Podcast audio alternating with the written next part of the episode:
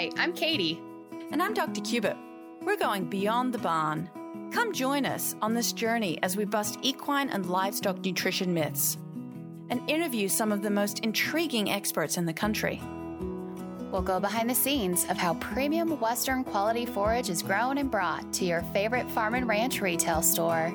We're so glad you're here. Welcome back to another episode of Beyond the Barn. Dr. Cubitt, it's good to have you here with us today. As always, I'm excited to be back. So, we have more to cover and discuss about the horse's gut and microbiome later this year. But today, we're going to dive a bit into the topic of leaky gut. And Dr. Cubitt, I saw something that I found to be quite interesting along this topic is that in horses, gastrointestinal issues are reported second to only old age as the leading cause of death. Absolutely. Yeah. And we always think about things like colic, but what is the cause of some of these colics? And I think if we follow the steps back, that's where we're now getting this leaky gut term. And we'll explain that more to our listeners. But yeah, it's very interesting. So, before we get started on today's topic, any of the topics that we do cover on the Beyond the Barn podcast are more generalized and not specific to any individual horse or any specific situation. Be sure to always work with your veterinarian and nutritionist before making any drastic changes to your horse's feed program. Or you can reach out and talk directly with Dr. Cubitt or Dr. Duren on any specifics that you'd like to know. So, just to get us started, Dr. Cubitt, before we actually get into leaky gut, can you actually explain the layout of the horse's digestive system? Oh, yes. So, you know, we could spend an hour just talking about the digestive system. Absolutely. But ultimately, first we have the teeth. You keep those floated. And then we have the esophagus where the teeth grind and masticate, which is mixing with saliva, then the food's going to go down the esophagus into the stomach, which has two distinct regions. It's full of acid in the bottom, breaking down the food. Then we go out of there into the small intestine where we have enzymes. We do a lot of breakdown, a lot of absorption of sugars and starches and protein and minerals. And then from there, we go into what we call is the hind gut. It's multiple different sections, but it starts with the cecum, which is a blind sac. Entry and exit is the same point then the large colon, small colon. Now, in that hindgut, this is the what we call the fermentation vat of the horse. And in a cow, we call those foregut fermenters FOR, like beginning, because all of their fermentation begins in the beginning part of their digestive system. But in the horse, it's happening in the hind, in the back part of their digestive system. And so this hindgut is full of all different kinds of live organisms, microbes, viruses, fungi, yeast, you name it. They're in there, good and bad. And research has shown that healthy horses have certain ratios of populations and certain populations in higher numbers than others, but ultimately that there's a lot of diversity, that there are a lot of different kinds of bugs that live in this hindgut. So that's the microbiome that you may have heard people talk about.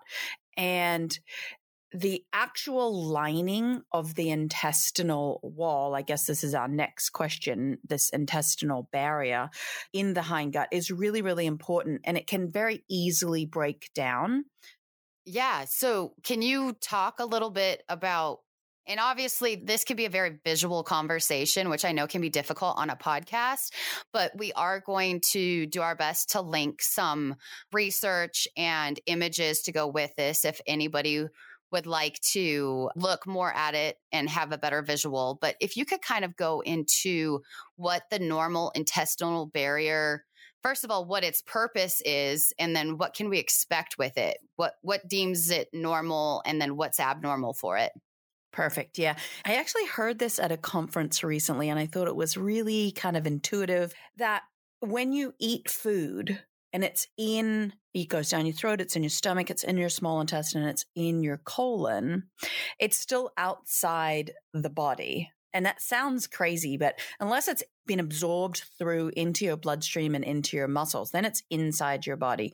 So there's good and bad things that are going on in the gut, right? And there's good and bad bacteria, but those bad bacteria never get a foothold because we're healthy and we have a strong intestinal barrier.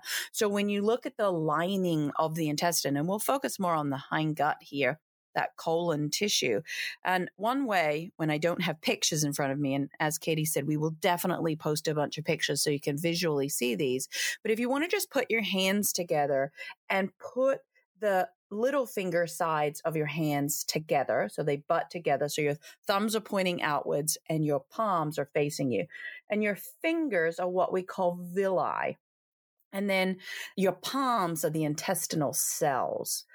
And the villi go into where the food is. They are the inside of the intestine, right? And then there's all kinds of food floating there. And what those fingers do, those villi, is they increase surface area.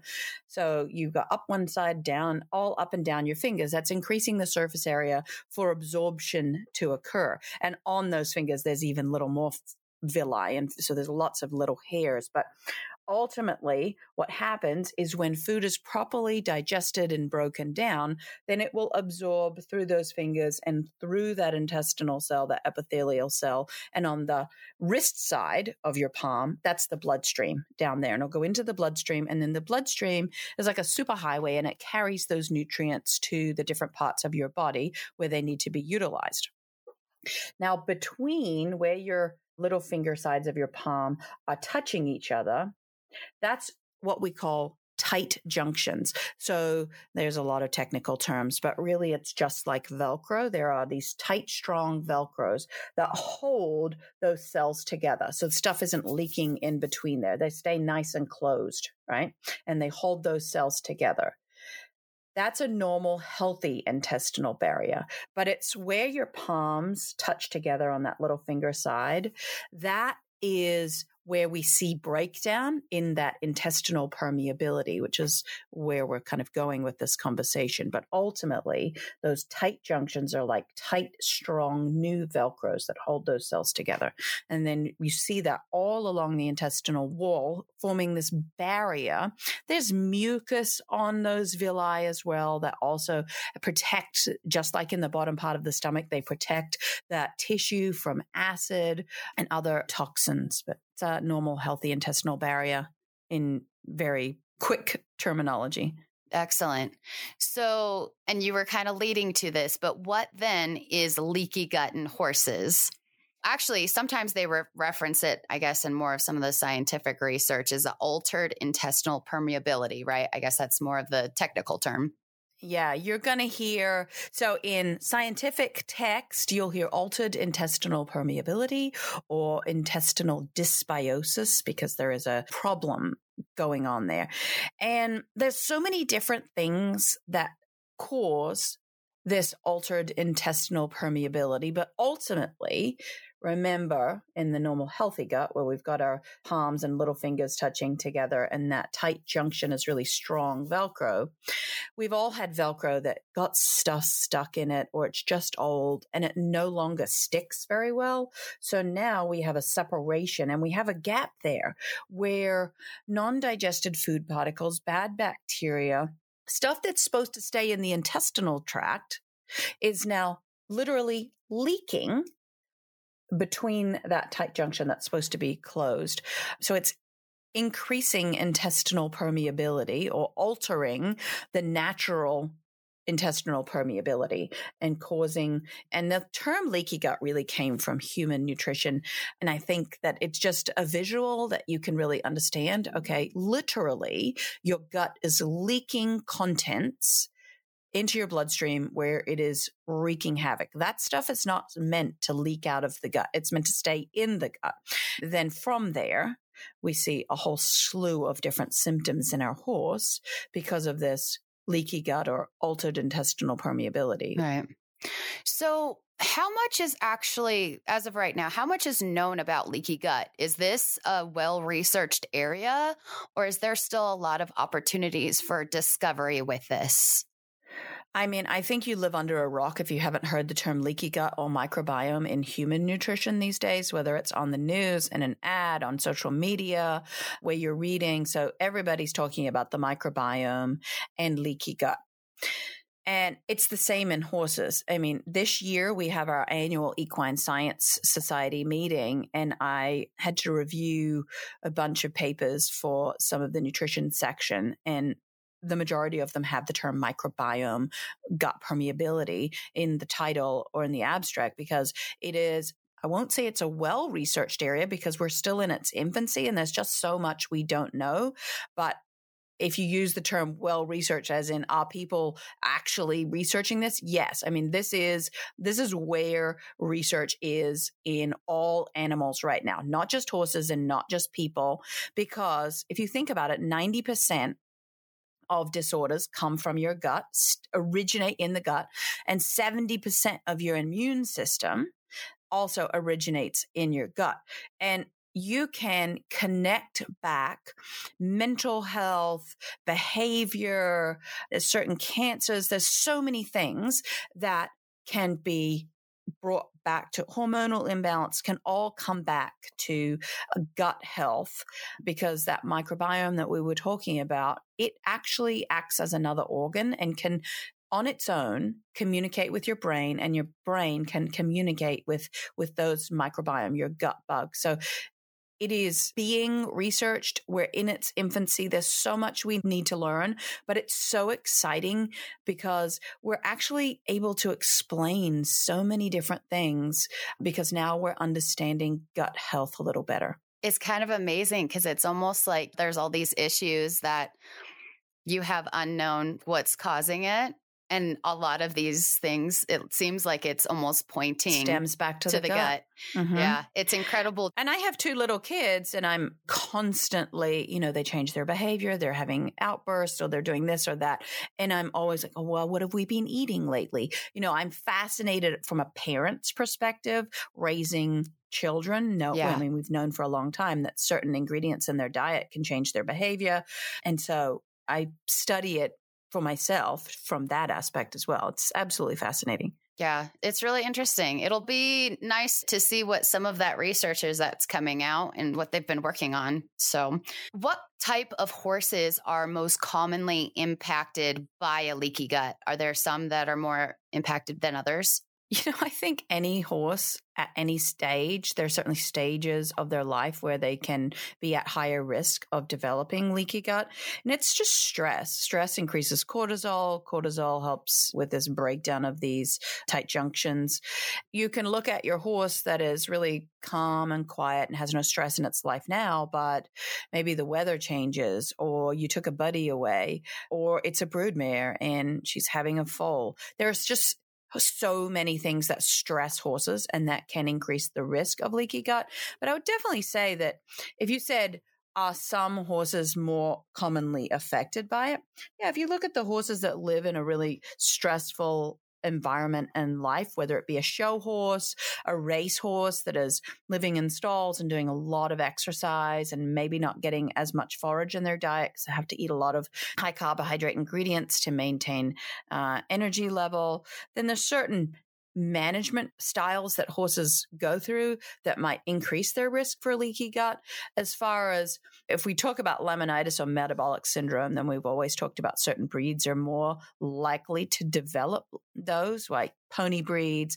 And I wouldn't say it's the same as far as breed disposition and leaky gut, but I would say that there are certain management styles that horses are living in. Right so, like management and environment them. have more an Correct. impact exactly. than the actual breed or anything yes. like that. That makes a lot and of sense. And then, if you were to do statistics, you would say, well, thoroughbreds have a higher risk of leaky gut. Well, it's not that thoroughbreds, the breed, do. Right. Remember, correlation does not mean causation. Right. So it would be highly correlated because a lot of ra- thoroughbreds are racehorses. Right. Didn't mean and that, that would be a, a better exactly. explanation of that. Yeah. And then, like you said, if you have a horse that tends to stress out a lot, that could kind of absolutely increase their risk them to have more of an issue with that. Yeah. Okay. And you actually already started talking a little bit about this, but maybe you could go into what some of the signs and symptoms of leaky gut are and what can we observe happening with our horses.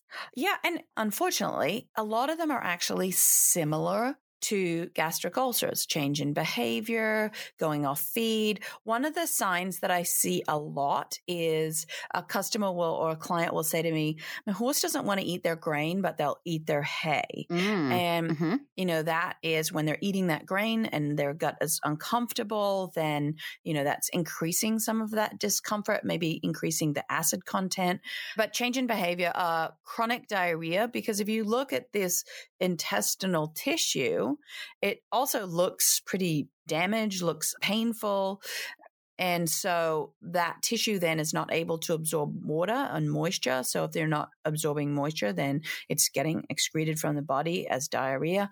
And that also will increase the horse's risk for dehydration. But for me, you can also a veterinarian can ultrasound the abdominal wall and be looking for thickening in the intestinal lining as well. Unfortunately, it's not as easy as a gastric ulcer just to put a camera down there and scope right. them, but there are a few things. The other thing is worst case scenario i've had horses just completely go off all feed they just have no appetite at all because they're in pain anytime they eat yeah others are it comes about because the client the horse may have hives, allergies, and be showing allergy like symptoms, right? And a lot of that time, a lot of time that's a skin issue with flaky skin or actual bumps on the skin.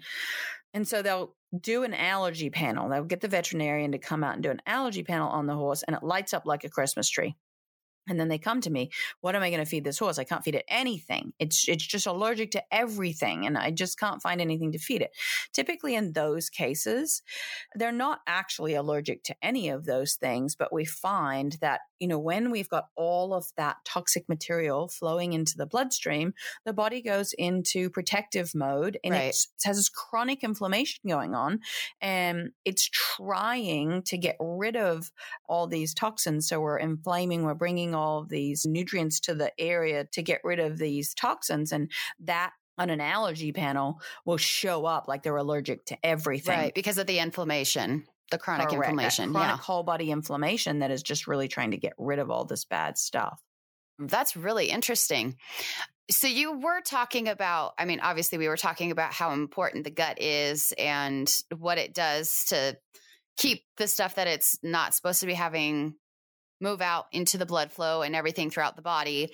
But what is the connection between the horse's gut and their brain? I've done a couple of presentations on this, and I always still feel very underinformed because it is just such a huge topic and fascinating. But there's a thing called the vagus nerve that connects the brain down. It's like the super highway, and then it connects to your peripheral nervous system and your central nervous system. But the bugs literally can send signals to the brain.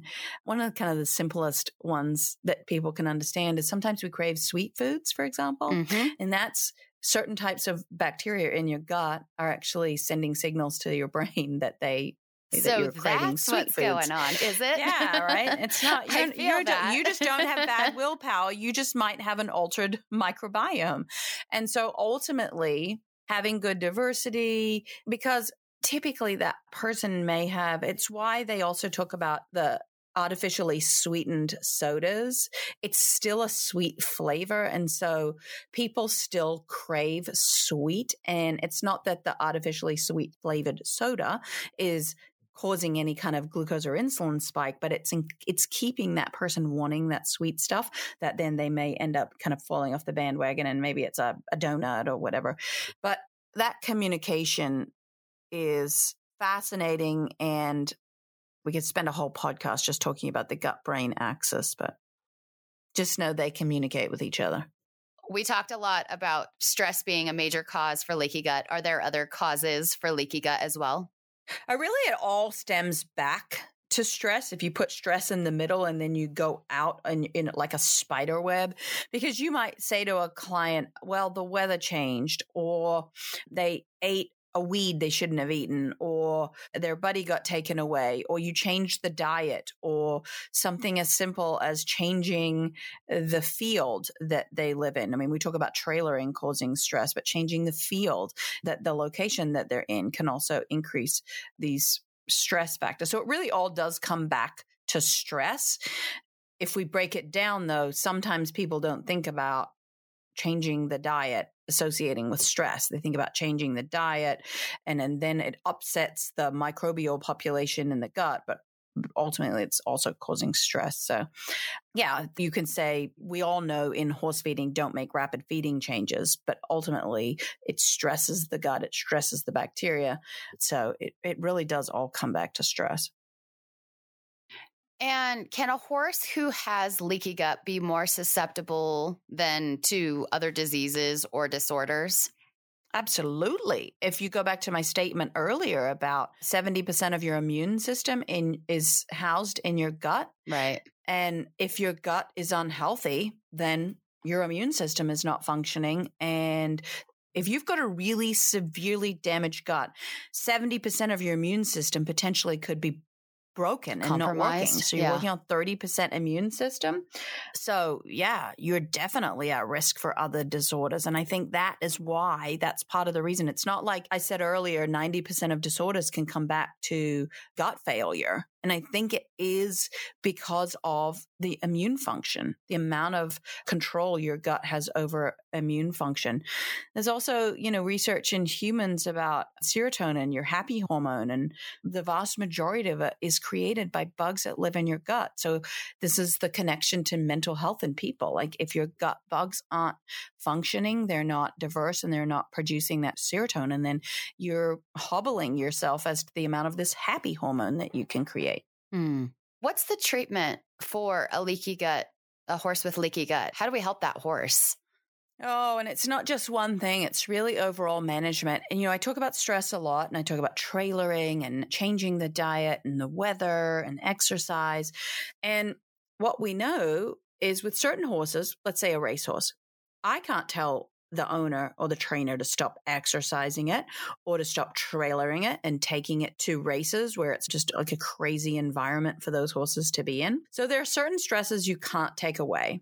So you look at the whole picture and you think about the stresses that you can take away. Something as simple as feeding your horses at the exact same time every day, because we've seen research that shows even just 30 minutes to an hour past when you normally would feed them increases cortisol levels. For increasing cortisol, remember we're increasing stress and that is going to start that breakdown of the gut where you feed the horse, slow feeders, feeding enough forage. If you have to feed a high grain diet, feeding in small meals more frequently. I mean, there's so many free, easy things that you can do. But then when it comes to actually altering the diet, so if we get a little deeper, and when I mentioned that diversity is really important and we want to have a wide variety of different bacteria in the gut, the two most prominent groupings of bugs, bacteria that live in the horse's gut are firmicutes and Bacteroidetes. And in a healthy horse, we have a lot of firmicutes and then a smaller amount of Bacteroides. And then we have other like Proteobacter and spirochetes and other bacteria, but they're the two most prominent. Within the firmicutes, if you kind of go back to high school biochemistry, we go down order and domain and family, there is a subset of bugs called Lachnospiraceae. Lachnospiraceae produce primarily a thing called butyric acid. It's a volatile fatty acid. And what butyric acid is for is it's feeding, it's fuel for those intestinal cells that I showed you with your hands. It keeps them strong and healthy. That's the food that they use. And it keeps those tight junctions healthy. So when we have a horse with impaired intestine, intestinal health, whether it be colitis or this altered intestinal permeability or leaky gut, what we see is the firmicutes get much smaller and the Bacteroides get much bigger. So if we're decreasing the amount of firmicutes, those lachnospiraceae that create butyrate, the body's own natural defense mechanism, now they are much, much lower.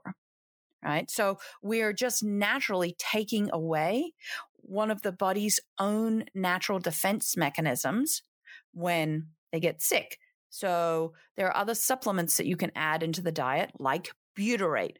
We know that zinc, if you look at any immune supplement in the supermarket that you would take yourself, we all focus on vitamin C because it's an antioxidant, right? But followed up closely, and usually what's more important is actually zinc. Zinc also helps to protect those intestinal cells. So as one ingredient, it's butyric acid and zinc. But whether you're using that ingredient or you just want to make sure your horse's gut is healthy so that they can support their own production of butyrate, research has shown that this Lachnospiraceae that creates that butyrate is highest in horses that have a high forage diet. You've all heard me talk about variety of forage, not just feeding one type of forage or fiber. And that's also really important because then we're encouraging diversity and all the bugs have a different job. So from an actual just feeding management, it's making sure your horse getting as much fiber as you possibly can into that horse's diet while still maintaining the calories and protein they need to do whatever job they have. There are certain supplements you can add, but it's also just overall management. We need to really step back and look at these horses more holistically and control more aspects of their overall management versus just pinpointing one thing. Right. And I know this is probably more of a vet question than a nutritionist type of question. But if there's a horse that's currently has leaky gut, is that how it's treated through just adjusting management and including some of those nutrients that might be lacking? Or does the veterinarian actually have other things that they need to do to help that horse in the interim? To be honest, I get a lot of calls from veterinarians that are pulling their hair out because they don't really know what to do. Okay. We've got a horse with chronic diarrhea, and we've used some of the clay based products that are just going to bind up that water that's in the manure, but they don't fix the problem that caused it in the first place. So, this is a conversation that I have pretty much daily with veterinarians around the country is what is the whole management program? Now, there are certain drugs that they might use to decrease inflammation and that kind of thing. But just those alone, you can feed them for the full week or, or whatever the protocol is. But if you don't fix what caused it in the first place, which is likely the management the horse is under, then it's just going to keep coming back. It's the same with gastric ulcers. We can use all these wonderful drugs and supplements all day long, but if you don't change the overall management of the horse, the reason why the ulcers started in the first place, then they're going to keep coming back and it will be just an ongoing problem. So there are other things that they will utilize. It's everything. That's a great point. Yeah. Well, thank you. And thank you for all those management tips. I think those are all some really great ideas that, I mean, don't wait for your horse to have an issue, right? Let's try to be proactive rather than reactive if we can help it exactly. and kind of do that. So, Dr. Cubitt, what are a few key takeaways that you would like to leave us with about the topic of leaky gut? I'd say one of the classic signs would be chronic diarrhea that you just don't seem to be able to fix. If you're noticing your horse is going off their grain, but they're eating their hay, that's another early sign that, oh, we might want to do something before we get to a point where, just like you said, be proactive, not reactive. We don't want to get to a point where a horse has just completely gone off all food because they're so uncomfortable. Utilizing forage. I know we work with Standlee and we have premium forage products, but ultimately it's utilizing fibers, a variety of different fibers. The power is in the most, it's the most important ingredient in your horse's diet. It doesn't matter what your horse does.